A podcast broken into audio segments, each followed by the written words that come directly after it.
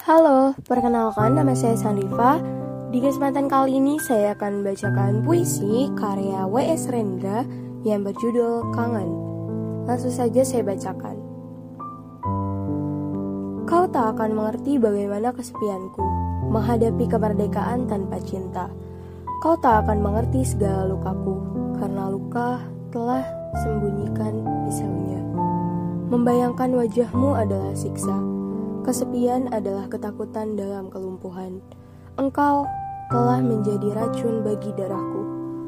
Apabila aku dalam kangen dan sepi, itulah berarti aku tunggu tanpa api, kenangan dan kesepian. Rumah tua dan pagar batu, langit di desa, sawah dan bambu. Berkenalan dengan sepi, pada kejemuan disandarkan dirinya. Jalanan berdebu, tak berhati, lewat nasib menatapnya. Cinta yang datang, burung tak tergenggam, batang baja waktu lenggang, dari belakang menikam. Rumah tua dan pagar batu, kenangan lama, dan sepi yang syahdu.